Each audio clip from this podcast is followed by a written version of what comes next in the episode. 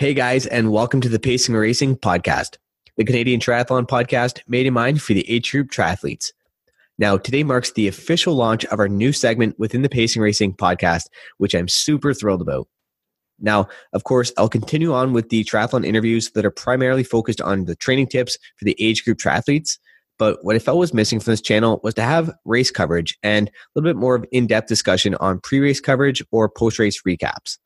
And now I also missed having a secondary perspective in on the interviews and the race discussions. So, I mean, that's why I'm happy today to introduce our new weekly segment within the Pacing Racing podcast called the Triathlon Sideline Chat with your two hosts. And yes, you heard it right. Your two hosts, myself and Jenna Caer Seefried.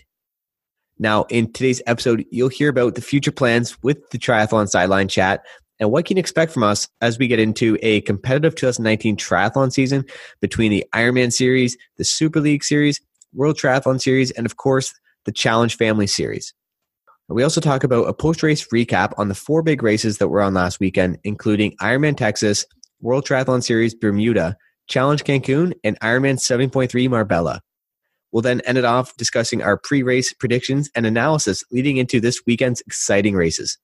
So, guys, I won't get into it any further. I hope you guys enjoy this podcast, and let's cue the music.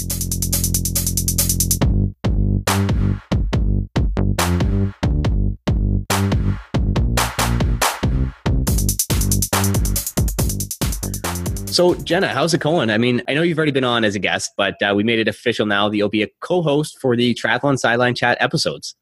Yeah, I'm really excited to join onto the team here and help co-host some of these episodes. Um, I'm just always happy to talk triathlon, and I'm pretty sure my friends and family are pretty psyched that I'll have somewhere to geek out on it a little bit more.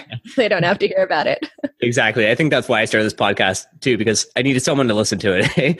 no, that that's good. And I mean, first off, before we sort of get into everything, let's uh let's kick it back a little bit. And like, how's your week been going so far? Going great. Um, I'm kind of in peak training right now for Ironman Cork. It's oh my goodness, almost seven weeks out now. So coming wow. down to the wire.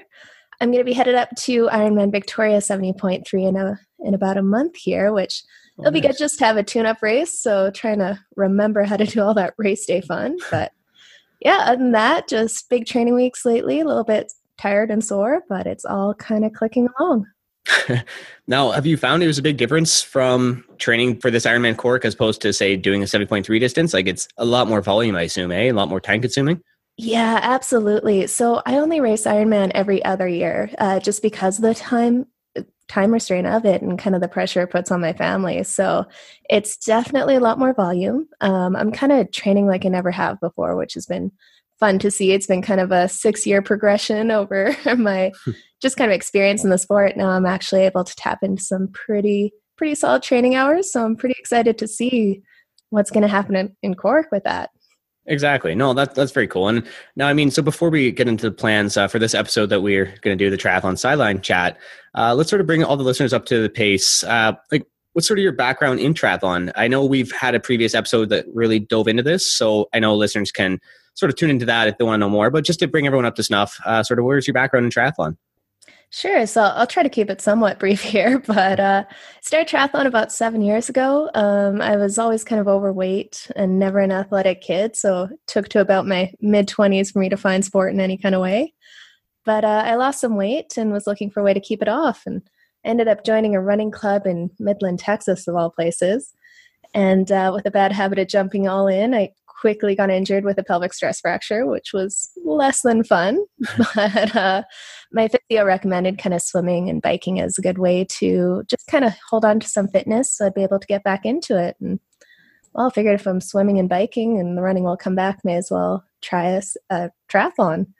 And uh, signed up for a sprint triathlon, but there was Ironman Buffalo Spring 70.3 on a little bit earlier than that first one. So I decided to jump all in with a half Ironman. I don't recommend, but it was a lot of fun. kind of got hooked on the sport after that and um, did Ironman pretty soon after that and took a couple years off to have my son after I did Ironman and then came back to the sport and ended up again jumping right back in.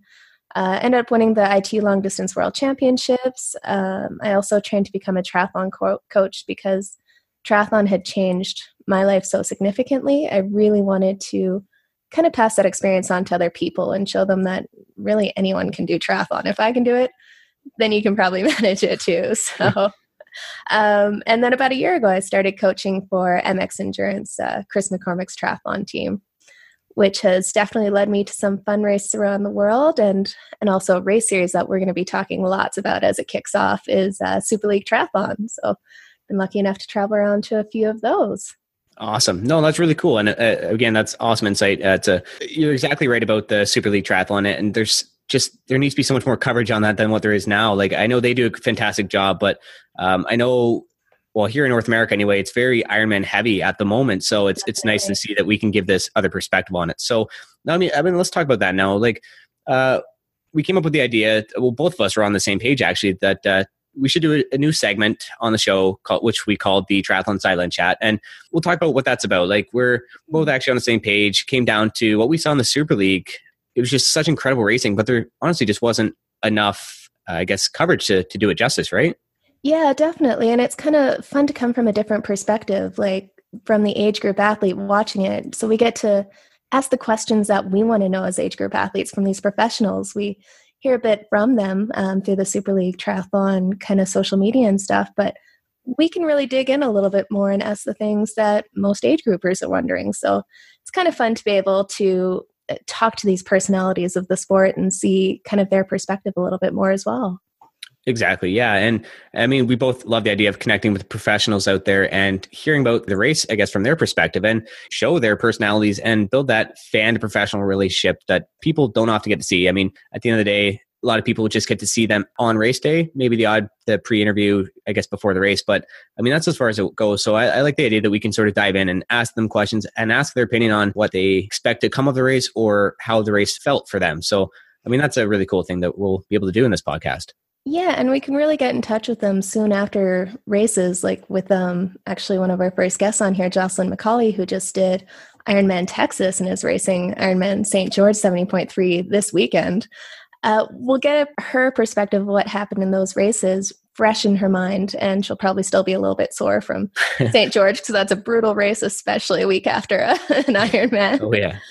And then I hope that we can also kind of ask these athletes what their race predictions are because these these are the people they're competing against. So they probably have a little bit more insight than us just sitting on the sidelines of how some of these races are going to go down. So it should be a lot of fun to hear what they have to say. Oh yeah, no, absolutely. That's that's so true. And and now I guess one of the things we want to see out of these episodes coming up is um, covering the big races throughout the weekends. The, I mean, as we're into prime season now, it seems week to week we're going to have a few big races each week. So we'll get to talk about that. I guess sort of the, the pre-race coverage, which you'll hear about today, but also some of the post-race coverage. Which last weekend, of course, they just had the World Triathlon Series Bermuda race. Um, as you just mentioned, Ironman Texas, which was a big race with a lot of top notch professionals.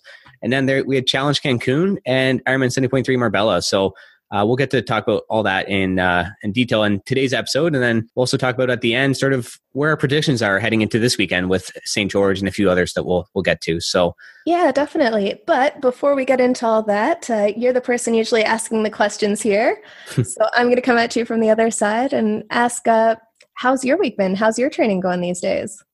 You know what? That's that's a good question. How is the training? So, I'm gonna I'm not gonna lie. The swimming has been less than optimal these days, but it's just been it's a matter of being uh, just juggling everything, right? So, mm-hmm. um, luckily, right now, uh, just have holidays next couple weeks uh, from work, so that should sort of help me a lot with getting back in the swimming. So I'm about a month out from my first Ironman 70.3 this season, which is going to be Eagleman. So awesome. I'm, yeah, I'm really looking forward to that. So the training's been excellent in the bike and the run. I'd say less ideal in the swim, but I'm hoping to make up for that this month. And I mean, other than that, again, this is going to the bike segment part of it. I just went down to Toronto. Was it yesterday or two days? I mean, a couple days ago, maybe. Um, went down to see Stack Performance, and it was actually really cool because I got to do an awesome it turned out to be a bike fit ultimately, which I went down just to see how my aerodynamics were on my bike. But right when I got there, the guy Mike said to me, he's like, he's like, this is really off. He's like, your bike is not suited ideally for you. So it's like, oh, really? why don't, yeah, he's like, so why don't we just do a bike fit to begin with? then you'll see some better numbers. And then we can also run it through the Stack Performance Virtual Wind Tunnel to see how we fared on the before and after of our aerodynamics, I guess, for the, the bike positioning. So needless to say, actually, I just got an email right before we started this podcast with the results. So after this podcast, I'm going to dive into that a little bit and analyze it. And then what's cool is Stack Performance. So I guess I should explain what they do. They run you through a series of a 3D scanning, which will show you how you'd fare in your aerodynamic position out on courses. So it's really cool because uh, they could pinpoint numbers and they could show you like if you're to make adjustments. So say if you're to put on a certain set of race wheels as opposed to the ones you have on now, how more aerodynamic you'd be and like how much you would increase. And then same with like your hydration systems. If you're to lower your front end, uh, your bars a little bit, to like say 10 millimeters or bring them up. So it's all really cool stuff. So I'm excited to see that. So that's sort of been my week kind of all in a nutshell just a lot of bike training a lot of run training a lot of bike aerodynamic positioning and no swimming so.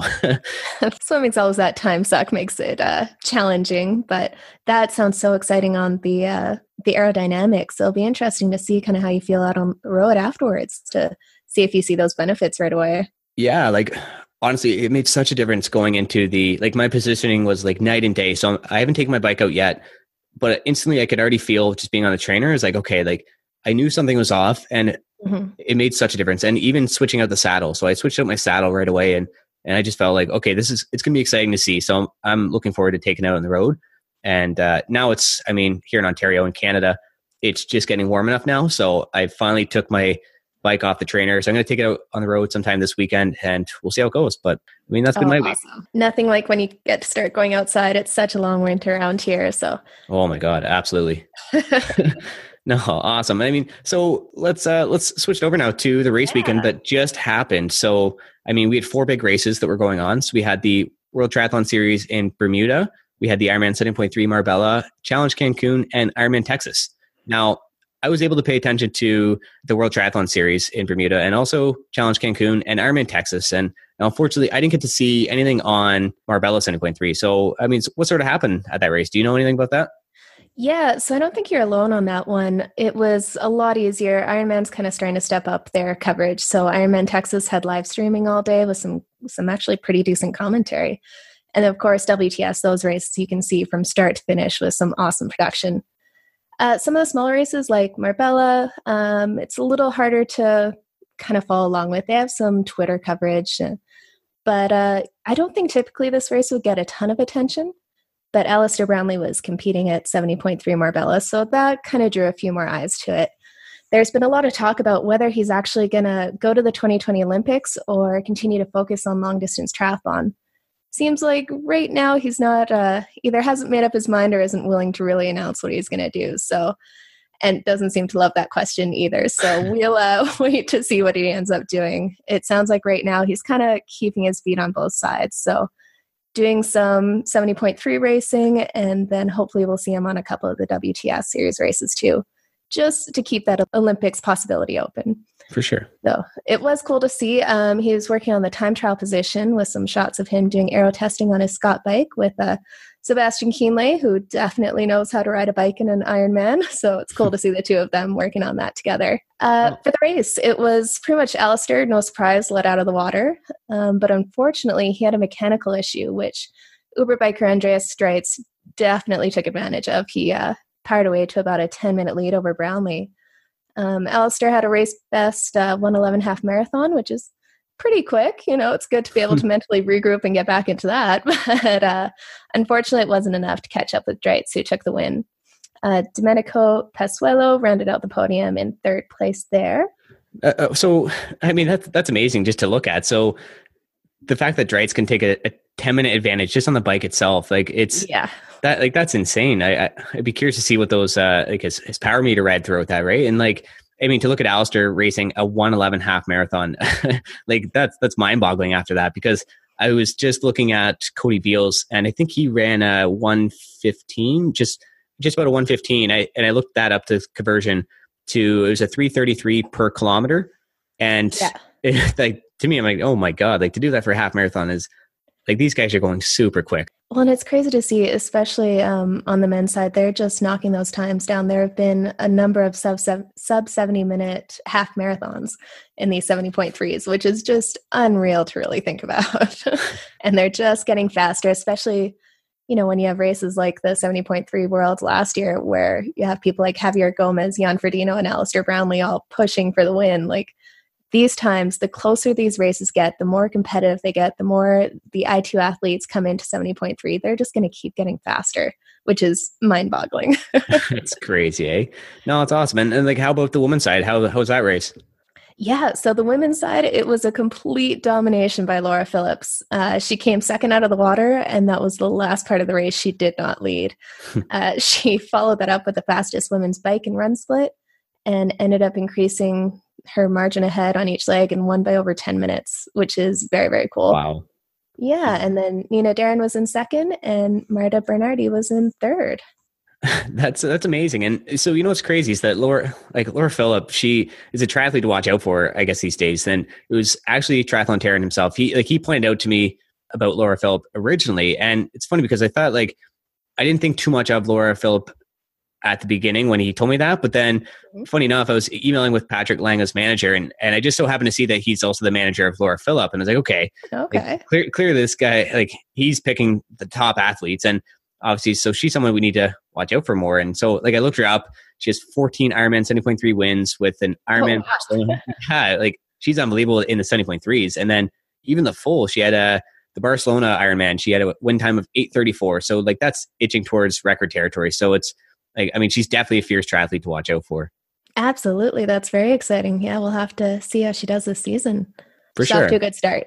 Oh, yeah. No, incredible. And now, awesome. And I mean, the same weekend, we had the World Triathlon Series Bermuda race, which, of course, had a very competitive lineup. Um, we actually had a lot of our podcast guests there, like Hayden Wilde, Katie Zaferes, uh, Kristian Blummenfelt, and they're all competing there. So, super exciting to watch. And I mean, now, first off, can you tell us a bit about that course and like why was it such a big race to them? Yeah, so the Bermuda course is really interesting. It's absolutely stunning, but the fun part about it is it was designed by Bermudian uh, Flora Duffy. She's definitely known for her incredible biking strength and technical skills, and she reflects that in the course of it. Uh, they start with a 1500 meter swim, and last year they had to dive off of a platform that was a couple couple meters high, which had a few of them losing caps and goggles. it's not so much fun to start the race that way. Wow, yeah. Yeah, and then um, but this year they actually built a platform like most CIT races have, so it was just a short dive, which makes it a little bit easier. And then the fun part and what this race always mixes up the results. You can never guess who's going to win it because this bike course is so tough. They have to do t- uh, 10 laps of four kilometers, but they have to go up uh, Corkscrew Hill each time. It is a pretty sharp, steep climb with some off camber turns. And what that means for the athletes is there's no hiding in the bike pack and saving your legs for the run. Everyone has to burn a few matches going up this hill, and it definitely it reflects in the run afterwards and just who ends up having a lead off the bike. And then the run was four laps of two and a half kilometers, so tons of opportunities to see who's moving through the field. Because again, this race is so unpredictable. You never know who's going to come from the second pack to get on the podium, which makes it really fun to watch. That's amazing. And like, so that corkscrew hill, I've, I've not that I've seen it, but I've, I've heard about it and I've seen it in lots of the pro triathletes posts them mentioning the corkscrew hill. So you were just saying there that they have to do 10 laps that. So they have to do that 10 times that hill? Mm-hmm, absolutely. And it just burns the legs. And that's a place where a lot of moves happen because you can power up the hill and typically the front pack will kind of cruise down it. But if you're just off that front pack or just behind a group of people, then you have to go up the hill hard and then you have to push that downhill too if you have any hope of tacking onto the group ahead of you. So that burns even more matches and makes it pretty tough. And no one can just sit in behind the group and draft. So it makes the run very fair, we'll say. oh yeah. Wow. No, that's amazing. That's that sounds really tough. Yeah. So and the reason this race is so big is the WTS series, you're going to see a lot of the same athletes um, coming through. And right now it's all about Olympic qualification with the 2020 Olympics coming up. So people are going out to these races and they're gaining points for their countries to have the maximum amount of slots for the Olympic Games. Um, they're also working to increase their individual rankings because each country has their own individual qualification standard. There's no no standard for the whole series. Um, some are based on race results and rankings. Others are based on discretionary selection, and a few of them are based on a combination of both. Um, athletes want to have a good showing to show their federation their Olympics worthy or to gain points for their t- country to either get one, two, or three Olympic spots on the start list. So this month, um, there'll be a big race coming up for uh, WTS Yokohama because I believe a number of countries are actually using that as a potential automatic qualifier. So athletes want to get their qualification as soon as possible so they can just focus on the Olympics and getting ready for that. And it'll be interesting to see how Yokohama goes because people are really going to be battling hard for those selections. Well, yeah, you're right. Like that's just it. And speaking to a lot of the the ITU triathletes or the Super League triathletes, um, I've got to hear that the, their most their priority number one is essentially getting that Olympic quali- qualification. And, and like you said, like every country seems to do it a little bit differently, but relatively, like these big races make a make a huge impact on that. So they're all their number one goal right now is to do well in these races and sort of do that for their country, right? So it's it's a big year for them with next year being the uh, Olympics. So there's gonna be a lot of uh, a lot of good battles, I guess, throughout this year for that. Definitely. And so we'll start off with uh, the women's race. Uh, Flora Duffy dominated it last year. It was incredible to watch, but unfortunately, she's out with an injury. At the beginning of the women's race, there was actually some discussion of if it would have to be delayed or not because there was a storm rolling in over the island. Oh, uh, I don't know if people saw pictures of it, but it was a torrential downpour during the swim. At least that's the best place to have the the rainstorm. Um, that's right. Yeah. Yeah, they were a little worried about lightning and thunder and stuff, but luckily, small island, it passed over pretty quickly. Um, what that meant for the bike course was just seeing pictures of rivers flowing down that corkscrew hill. They had to be pretty safe on that and couldn't push too too much in some of those corners. So adds another aspect to the racing, you could say. For sure. Oh yeah. Um, so the race went down. Britain's Jessica Learmonth led the women out of the swim with Learmonth, Kingma, and Holland on the bike early. Katie Zaferes was a little bit behind, but she ended up tacking on shortly afterwards. Unfortunately, Taylor Spivey just missed out on the front group. She was kind of hanging back in that six seconds um, gap for a while, but another time up Corkscrew Hill, and unfortunately, she fell off the back and back to the chase pack. You kind of you don't want to be in that no man's land, and she ended up there for a bit until the second pack kind of swallowed her up. Uh, the 10 hill repeats on Corkscrew Hill really mixed it up on the bike, like it always seems to do. And going into the run, it was Jessica Learmonth, Katie Zaferes, and Lottie Miller out of T2. And they had actually a huge, huge lead on the rest of the group with a two minute and 30 second deficit to the chase pack. Wow. yeah. So they definitely made up some time and took advantage of that hill.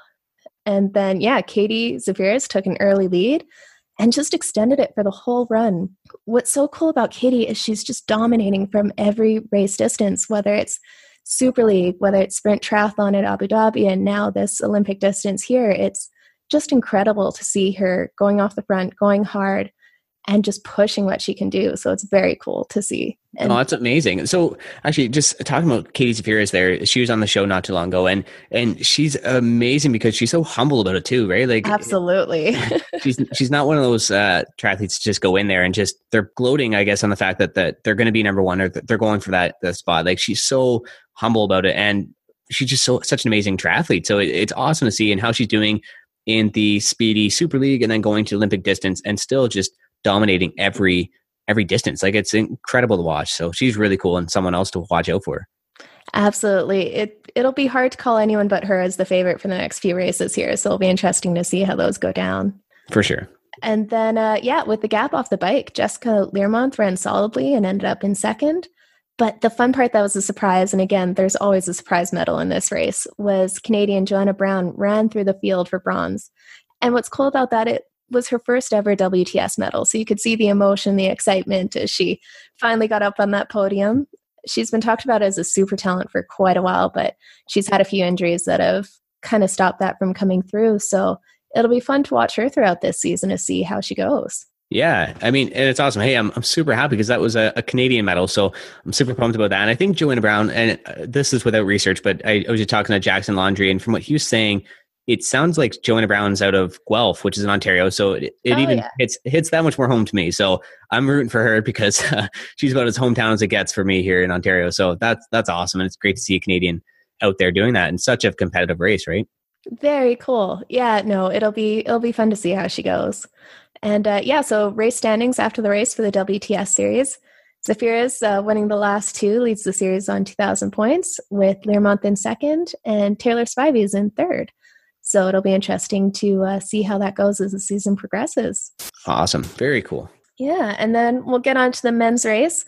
So the men's race last year was an absolute shocker. There was a breakaway on the bike by the uh, Norwegians, and it was an all Norwegian podium for the first time ever, which was very cool to see. Um, it sounds like there was a little panic on the ITU side because they didn't actually have three Norwegian flags for the podium. It was just unprecedented. so they ended up, yeah, they ended up boarding, borrowing one from a spectator which luckily someone brought that along. wow.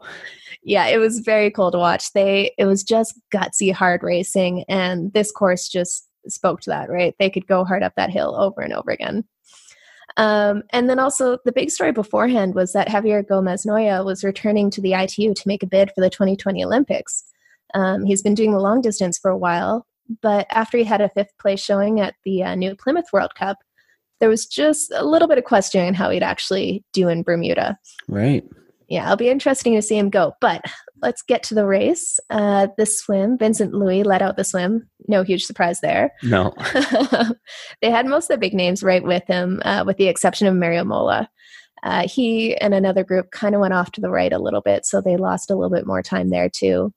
Uh, for four laps out of the 10, Vincent Luis uh, Brownlee, Gomez Noya, Van Riel, Schumann, and Antonio Serrat Seoane led the bike taking turns to try to stay away. Uh, it wasn't enough to stay away from the chase pack, and one of your previous guests, Hayden Wilde, was helping push the pace to catch them.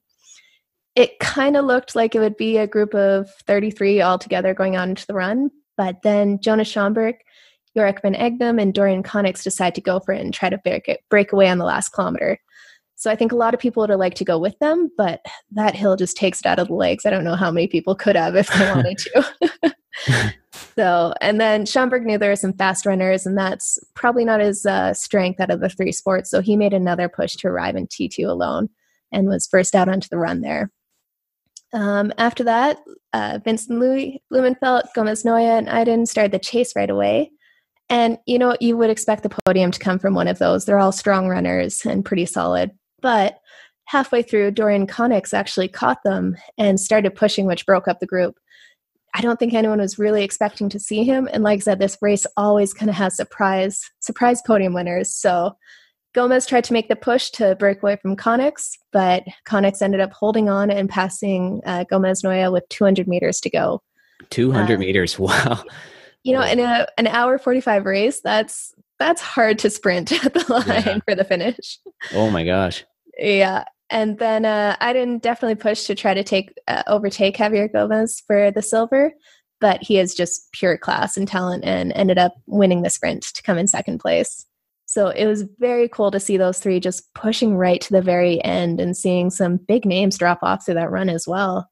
Yeah, I'm I'm surprised like the the results and like uh, some heavy hitter names in there, and just to see the outcome is, I mean, rightfully so. These are all top notch triathletes. Like the podium finishers were is all well deserved, but yeah, there's some big names in there, and and it's it's crazy to see the outcome overall.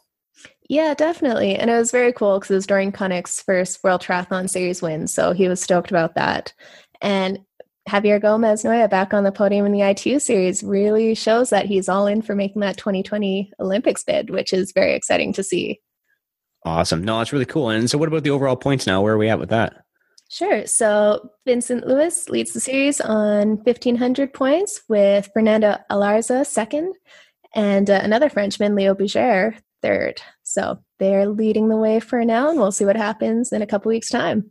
Exactly. Awesome. And, and that's very cool to see the ITU side of it. And I also like to, uh, obviously, there's no Super League racing going on. Well, there's the qualifiers races going on right now, but um, the Super League's near towards the end of the year. But it's just to see these triathletes out there, it's such a different experience than to watch the Ironman distance racing, right? So to see these big names, it's just incredible to watch them race. So it's it's a whole different dynamic of racing. So it's very cool. And now, I mean, that pretty much wraps it up for the World Triathlon Series for that weekend. But another race we had going on was the Challenge Cancun, which uh, was also that weekend. And it wasn't spoken about uh, too much, I guess, compared to the other races, at least not in North America. I know Challenge is more of a, uh, definitely in Europe, it's a, it's a lot more of a bigger yeah. presence with like Challenge Roth and all those big ones. But I mean, uh, surprisingly, I guess because there's so many other races going on that weekend, but there wasn't a massive pro lineup there. But again, a few of our podcast uh, guests like Cody Beals and Ellie Salthouse were there, and we were super pumped with that. So, I mean, let's dive into that a bit. Did you uh, get to follow that race at all?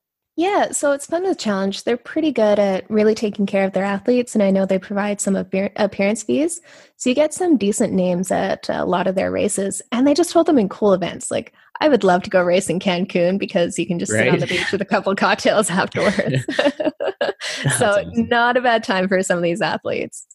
Um, on the men's side, it was a great showing by Andy Potts. He had a race best swim and bike and ended up creating like a four minute lead over Ben Hoffman. Cody Beals and Taylor Reid were chasing hard, and eventually Cody passed Ben Hoffman, but he couldn't quite make it to the front and ended up second, just one minute down from Andy Potts. So he had a solid run there. And then Ben Hoffman held on for third. And then Canadian friend uh, Taylor Reid, he was down in fourth, and Alan Carrillo in fifth. Awesome, and and that's amazing to see. Like, you know, I, I said there wasn't a huge lineup there, but I mean, you could look at this top five. That's a huge lineup in itself. But like these guys, like Andy Potts is incredible, and that uh, that run, like that's that's about a minute a minute difference between first and second place, which is still a lot, but that's still a it's a close close match. Like if if anyone, they definitely both had to be on their A game, or else it could have been a just complete reverse, right? Cody in first, Andy Potts in second, whatever. So that's that's really cool to see. And and you know, I'm I'm glad to see Taylor Reid out there um, competing against some really big names. Like Ben Hoffman just won the Ironman South Africa, so I mean, he's coming off a great win, and Taylor Reid up with those guys like Ben Hoffman, Cody Beals, Andy Potts. That's awesome to see. So I really like that outcome, and it's great to see two Canadians. I mean, that close to the podium. And oddly enough, they're both really good friends. They think they train together quite a bit. So that's really cool to see. Oh, fun. Yeah, definitely. And I'll give a little shout out. Uh, he's one of our latest coaches for MX Endurance, so he's joining the team there too. So Taylor Reid is here, yeah. Awesome. No, that's amazing. That's always good to see. Yeah, and then on the women's side, it was actually funny enough a podium sweep by athletes coached by Siri Lindley. she definitely knows what she's doing uh, with coaching these women. Incredible, eh? Yeah. So it was uh, previous guest, like you said, Ellie Salthouse led the swim by a minute 47 and just continued to push on the bike. She built up a five minute lead on Mirinda Carfrae and uh, 10 minutes on the rest of the field, which is seriously solid. Um, and then with the fastest women's swim, bike, and run splits, she put time into her nearest competitor in every leg of the race and won by eight minutes and 40 seconds, which is massive in a 70.3 these days. Wow. The podium was rounded out by the legend Mirinda Carfrae in second and Yvonne van Vlerken in third. And then we had Maddie in fourth and Elizabeth Maitre um, in fifth. That's awesome. I'm glad you said that last name because I wouldn't have been able to say it. that one's a little tougher. yeah. No, that that's really cool. And and you know what? Speaking of Siri Lindley, there, she has of course made an awesome reputation. Like she has some stellar training results from obviously mm-hmm. having all three on the podium. And now she trains her athletes out of Boulder, Colorado, which is a, a big place that everyone's going to. It seems like more and more pro triathletes we hear from, they're all going down to Boulder, Colorado uh, with the elevation training and all that. And it's just the ideal mecca for triathlon training. And it just, there's beautiful roads everywhere, like a lot of support, a lot of good top notch trainers out there. So it's really cool. And she's definitely doing a lot of good things in the sport to push out yeah. people like this, right? Like Ellie Salthouse been with Siri Lindley for a long time, and she's really been the big motivation to keep her going actually at that 70.3 distance. So awesome stuff. It's, a really interesting interview that you had with Ellie Salthouse and how she was actually thinking about quitting for a while there. But uh, I actually got the opportunity to swim with Siri's Squad up in Boulder there a few years ago. Unfortunately, it's way too slow for the group. Uh, lived and trained in uh, Denver for a few years, and it's absolutely incredible the riding up there and some of the views and runs. So it's a beautiful place to train and race. Um, I never quite adapted to the elevation, but uh, I'm happy to be a little bit lower down here in Calgary. oh, awesome, eh? No, that's true. I've never had to deal with any elevation training, but from what I've heard, it's it's horrible to acclimatize yourself. But oh, once, it's tough. Yeah, so it's good on all those athletes out there who are putting themselves through that because that, that's crazy. No, it's yeah. good. And once you come down to sea level, you just feel like you're high on oxygen, which is kind of the cool part. That's awesome, eh? No, very cool. And and I mean, one more point on that uh, the challenge Cancun, just to, to see Cody Beals out there coming in second, and I guess he had his last race. Was it in in Taiwan? I think at seventy point three. Anyway, he had to drop out. That was one of his first, I think, first ever DNFs, and oh, it was just because, yeah, he just wasn't feeling it. He like he he got sick right before the race, so through all that traveling um, just started coming down with a cold, all that. So he tried to give it a good race. And once he got out there after the swim, he just felt like a, like a zombie essentially. So he tried a little bit on the bike and then he just pulled over and said, you know what? He's like, I've got bigger races to look forward to in the season. Yeah. He's like, I'm not gonna, I'm not gonna risk it. So obviously he made a good move on that because he's he looked really well in this Challenge Cancun, and of course he's uh, got a big plan this this season with uh, Challenge Roth for his first time ever, and also his Kona debut. So we've got Definitely. a lot to look forward to from that. Yeah, and that's always the tough part with being a professional traveling around the world like this. It's pretty easy to get sick with all the travel in between. It's crazy, yeah. I mean, and so switching over to the uh, I mean, probably one of the most talked about races, I guess, that weekend. We had the Ironman Texas, which it was an incredible race to watch. And, uh, you know, I love the fact that it's on Facebook Live because I know they, I think they started that in 2017. And it, I know there's still some sort of like stale images that come up from the drones or like, I know they're still working through some, some tweaks on it, but overall it's, it's fantastic coverage to watch. And I mean, I got to watch it on the treadmill. So it was really a great feature that Ironman's been able to, to, to sort of do that. Right. And I yeah. mean, let's dive into that race a bit. So how to, how to look on the women's side? Yeah, so it was really exciting. Everyone was assuming that Danielle Ryf would just dominate this race with no problem. She's done it at every Ironman she's done except one where Mirinda Carfrae beat her. But the race didn't quite turn out that way. Um, actually, Jocelyn McCauley, who I guess I will be talking to next week, came in with a lot of confidence after her win in Ironman New Zealand eight weeks ago and locking up her Kona qualification at the time she really was outspoken and made it known she was coming in with fitness and confidence and wasn't racing for second place like so many athletes lining up to Daniela Ryf do. Um, there was also a lot of talk about Daniela going after the Ironman world record, um, but her coach Brett Sutton made it clear kind of he thinks the world record is pretty arbitrary because the kind of extreme differences in courses and conditions, and it was near meaningless in his eyes. So I don't know if that was her intention or not, but uh, it didn't seem like there was a lot of emphasis on it. Yeah, interesting, huh? Yeah, so for the race, Danielle came out in first place and she led most of the bike until Jocelyn surged past her with about 10 kilometers to go. And there's a lot of questions if that was something that was smarter not to do, but Jocelyn knows her fitness and is strong. So in that time, uh, Kimberly Morrison actually made up for her four minute swim deficit, and the three were close in transition with Jenny Seymour 17 minutes down. With a quick transition, Kimberly Morrison led out the run, but Jocelyn McCauley t- overtook her pretty quickly. And the cool part is she ended up building almost a two minute lead on Daniela, which no one was really expecting to see, and putting her streak Ironman wins really in question at that point. But Danielle Ryf, she started to, uh, I guess, come good and pick it up and ended up passing, jo- passing Jocelyn in a pretty commanding fashion. I watched that pass go down, and she was just gone uh, with about eight kilometers to go. Uh, Jenny Seymour actually was constantly making up time in the marathon, and she and Leslie Smith ended up passing Kimberly Morrison um, to come in third and fourth place. So it was it was a very cool race to watch go down because no one had really put uh, Danielle Ryf under pressure like that for a long time. That's right. No, it's, it's so true. And I mean, obviously, Daniela, she's uh, one heck of an athlete out there. And uh, you see it in Kona, you see it in every race, like Oceanside. Like she's she's done phenomenal, and she it, it, was awesome to see because you know people always said is like it's like actually you just made a perfect example like uh saying it's Danielle's going to come first and then who's going to get second who's racing for second but I I'm happy to see that um Jocelyn able to put up that fight right and just sort of make it like anybody's game again so that was really cool and it was awesome to see like i mean eight kilometers to go when you think of it that was a long a long lead um, going into that marathon right? So she did incredible. So for the conditions maybe in the future I, I definitely see that being another very close match. So that was really cool. Yeah. and now she has that experience and knows that she can be that close uh, jocelyn so that'll make it interesting to watch in kona. And uh, speaking of Kona qualifications, so Danielle and Jocelyn already had Kona qualifications. So the two spots that were there for the women rolled down to Jenny Seymour in third and Leslie Smith in fourth. Um, and actually, Jocelyn just missed out on the American Ironman record by about 20 seconds, uh, set by Heather Jackson. So that was pretty crazy to see that timing come down. Everyone was kind of counting down on the clock.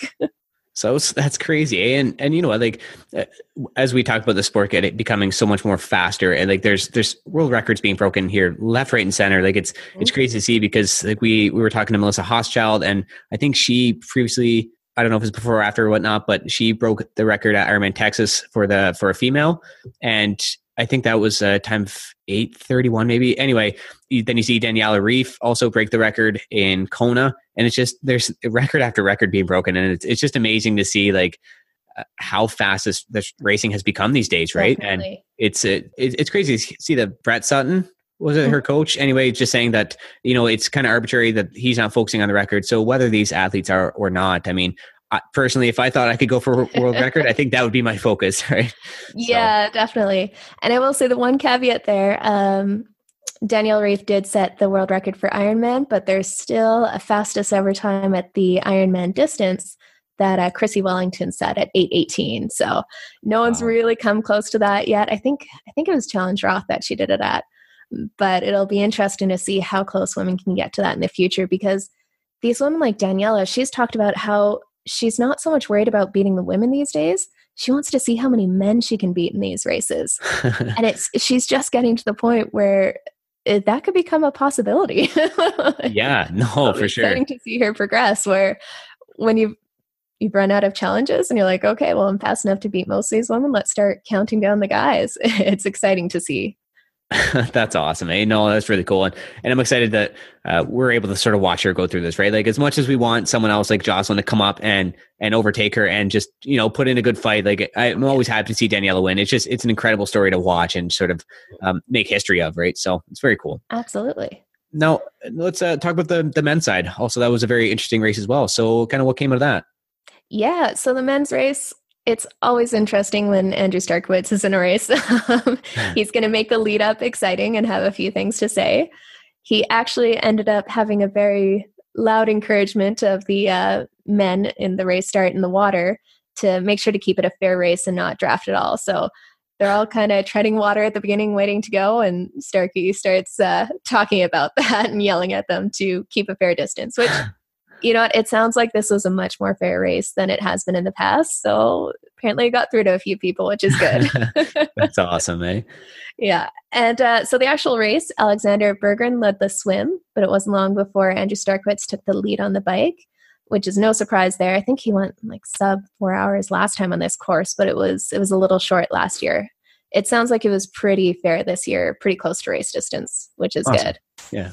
Um, the one thing people are talking about is Patrik Nilsson held on to Starykowicz for about half the bike ride before letting the Uber biker go. Um, there was a lot of debate whether Patrik Nilsson was going too hard or if that was, again, a good idea, but he definitely knew what he was doing. Um, he ended up coming off the bike about nine minutes down from Starykowicz, and David Pleche, there's a lot of debate on how to say his last name, but I've yeah. it's Plesha. That's what we're going to say. Plesha. Plesha. There we go. Um, he ended up coming off the bike about 16 minutes down. But Patrik Nilsson just started chipping away at Andrew's lead pretty quickly. Um, although Andrew looked better running than he has in a little while here. But he soon took the lead um, and ended up winning comfortably with a 242 marathon in that heat, which is wicked. Wow. And 11 minutes ahead of David Plesha, uh, who passed Starykowicz on the marathon as well. And then Starykowicz held on for third. Uh, Patrik Nilsson will be one to watch at Kona. He's really proving that he's fast enough to keep up with the top guys across swim, bike, and run. Um, I know he didn't have a great race in his last one, but he's definitely announced himself on the world stage here. For sure, eh? And I mean, speaking of uh, Starkey, there, like, that, I mean, that's one of the reasons why I do love the the Ironman full distance, right? Like, 100% when I saw him come off the bike in that lead and then go into the run, and his run actually looked really good. Like he was he was doing really well. And mm-hmm. for the longest time, I, I thought I was like, okay, like this is it. He he's gonna he's first place. Like that's awesome. And I mean that that was when I was on the treadmill as well, right? And that was I was thinking like, well, like good for him, he did it. But uh, sure enough, like it can change so much at the second half of the Ironman race, right? And I think what we've begun to realize is that Ironman comes down to the second end of the marathon. Like absolutely, it doesn't matter, I guess, how much of lead you have off the bike, which to me, like Starkey, Starkey for sure was going to win that, and obviously I was proven wrong. So that was very cool to watch. Yeah, it's been said many times that Ironman's not about who goes the fastest; it's about who slows down the least. Because that last half marathon, that is make or break for sure. Awesome. I like that quote. That's very good. yeah. um, and then for Kona qualifications, um, Patrik Nilsson, David Plesha, Joe Skipper, and Cal Buckingham already had, uh, or they earned their Kona spots and Andrew Starykowicz and Matt Hanson were already qualified. So Ironman's kind of changing up how they're doing the slots this year with the actual races being the determiner instead of doing a point system. but it has been kind of interesting there because they give two spots for the women's side, two spots for the men's side, and then two floater spots. And those two floater spots are determined by the number of professionals that show up on both the men's and the women's side. So in this case, with the number of women showed up, it ended up that those two extra slots both went to the men's side. So a few more men qualified there. So we're not quite at equal numbers in Kona yet, but uh, hopefully we'll see a few races this year where the women actually end up getting some of those floater spots so we can see more women on the start line.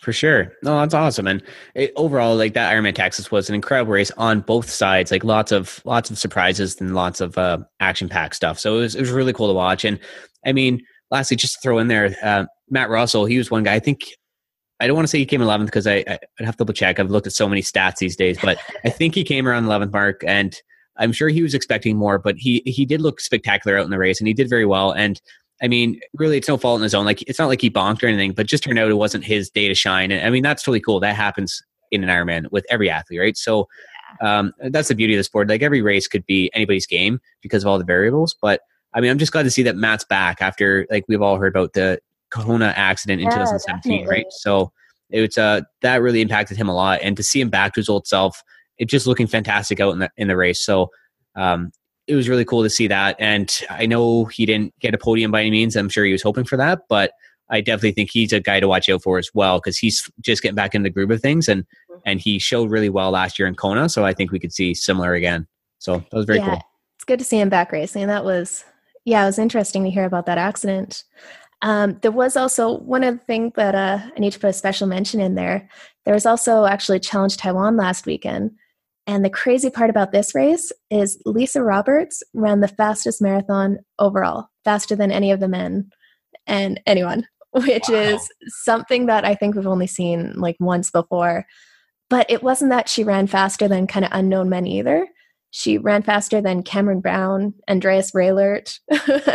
wow. like some serious competitors, but she smoked them all on the run, which was kind of cool to see. And you know, talking back to Daniela Ryf talking about how maybe one of these days she'll be top overall. It's it's showing that it could be a possibility here in the future. So she'll be one to keep an eye on. That's really incredible. Eh? So Lisa Roberts, good for her. That's yeah. that's a huge thing to take home. So very cool. I'm excited about that.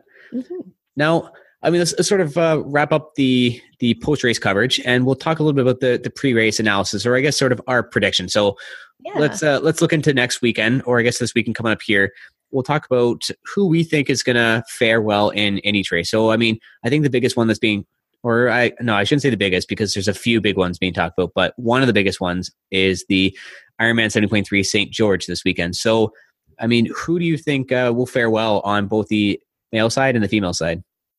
Yeah, so I'll start with the female side. This race always draws a really solid field um, for the women's race. And a lot of years it's actually been the battle of the heathers with heather jackson and heather Wurtele going down but this year holly lawrence is going to be racing this as well and she's an athlete who seems to be pretty good on tough courses and she just came second at oceanside a little while ago so she looks like she's strong so i'd say i'm going to go with her for the win here um, and then on the men's side I have to go for Sebastian Kienle. Just, I know he's raced here a number of times and hasn't quite gotten that top spot yet, but he is so strong on the bike and those hills are just absolutely brutal that I think this year will be his year to take it in St. George.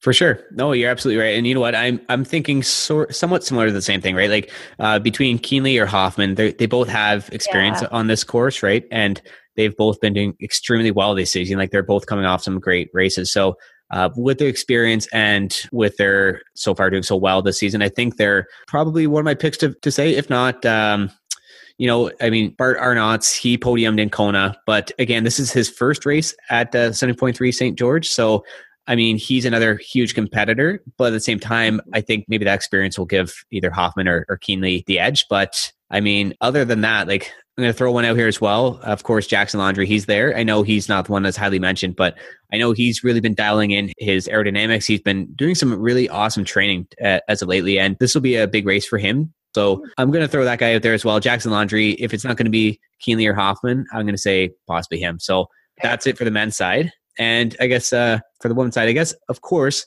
Jocelyn McCauley. And it's either her or Holly Lawrence. I mean, you're right with the Holly Lawrence. She's uh has a really good chance. And Jocelyn McCauley, the only reason why I can see Holly sort of winning this over her is because simply I just don't think she will try her hardest because she just came off the full Ironman a week ago, right? So I think for Jocelyn, it's just going to be she's going out there and see what she could do. Uh, I don't think she's going out there to prove anything, right? So um, yeah, it sounds like it's a little more of an experiment to see kind of how she can back up a week after an Ironman, and that's, that's the thing. Right. You either feel awesome or terrible about a week out.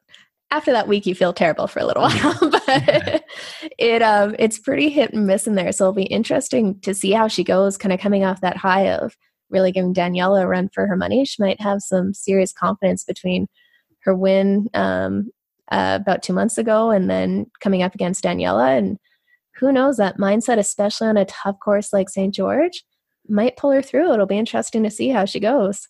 Yeah, awesome. It'll be anyone's game. So I'm looking forward to that. And and now I guess let's go over to Spain. They're doing the ITU long distance world championships. Um, yeah. And it, what is it? Ponta Pontevedra? Ponte, I've heard Pontevera, so I'm going to go Pontevera. Okay, perfect. All right. So uh, who are your picks in there? So ITU long distance, it's my favorite race distance for, for obvious reasons. Of course, yeah. But um, this one's a tough one because you have Javier Gomez Noya coming out there, and he's just pure class. But it'll be interesting to see how he goes after racing so hard um, last weekend in Bermuda because that wasn't an easy race for him. He really had to push, and when it comes down to a sprint, that seems to take a little bit more out of the legs. But he is so strong, you never know. But I'm going to say for the men's side, I'm going to go with Terenzo Bozzone. He's just an awesome athlete, these longer distance races. And it has a bit of a hillier bike course, which will play to his strengths as well. But overall, I just I can't wait to see it go down. It's fun to see some big names actually racing for the long distance worlds title. On the women's side, um, I'm going to go with Camilla Pedersen. I think she can she can get it done at this kind of distance. Awesome. No, that's very cool. And and you know what? I'm I'm somewhat thinking the same thing. And you know what? I mean, you've you've got a lot more experience with the ITU long distance series than I would. So I'm I'm more or less looking at names that I'm, I'm familiar with here. And um, so I'm going to take a stab, and I'm going to say I'm going to say Gomez and uh, Camilla Pedersen as well. Um, that's just what I'm going to throw out there. I could be totally wrong on that. So this is more of like a hopeful prediction. Just there we to say go. That right, right. But uh, yeah, that's that's what I'm going to go with for the ITU long distance worlds. And awesome. now what about the Ironman Australia? So, what do you think about that coming up? Yeah, so Ironman, Ironman Australia should be a pretty good one. Uh, Laura Siddall has won the last two years, but Carolyn Steffen's back racing um, this race this year, and she is just so strong. It's uh, it's cool to see her coming back in winning form. She already has a Kona spot from winning Western Australia, so it'll be interesting to see how she goes here. Um, but yeah, definitely picking her for the win. And then on the men's side, uh, I'm going to go with Tim Van Berkel. I think he could have a good result here this year. How about awesome. yourself? Who do you see taking it in Australia? So you're right, Van Berkel. Yeah, he could do really well. Actually, wasn't thinking so much of that. I my pick was going to be Cam Wurf for the men's. Um, you know, he's a, such a strong biker, and yeah, I, I, know. I was just I was actually just talking to the the CEO of uh, Swiss Side, the the cycling company, and he does some extremely detailed aerodynamic testing, and he he does with like Daniela Ryf and Patrick Lange, and he said he oh, just oh, cool. finished up with Cameron Wurf actually, and they really dialed him in. So you have a really top notch cyclist who just got dialed in for his aerodynamics even further. So I'm uh, I'm curious to see how that goes. So I'm going to say Cam Wurf and then Laura Siddall as well for the the females. So. Yeah, it'll be interesting. I hope it's a close race between Laura Siddall and uh, Carolyn Steffen. That'd be good. But Cam Wurf, he is just such a machine on the bike. It's really, once again, we're starting to see these Uber bikers kind of come through and really mix up the racing, which is fun to see. For sure. And then lastly, the other one is the Ironman 70.3 Busselton that will be going on. So do you have any hopefuls in this race? Yeah. So this one, not too sure on this, but it's it's very cool to see Craig Alexander is still out there racing, which is mm-hmm. incredible. yeah.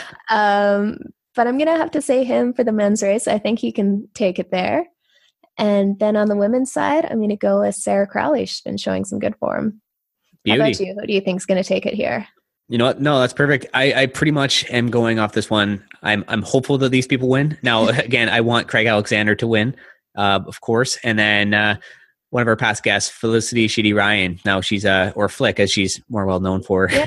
but um, you know, I think she's doing really well, and she's just proved herself really well at the Super League qualifiers. So mm-hmm. I know it's a it's a big jump in in distance, but I'm I'm happy to see like she's doing really well and she's really tuned in right now. And I think she's been looking forward to the 70.3 race for quite a while now. So I'm uh, I'm hopeful for her. So that's uh, yeah. those my picks. So.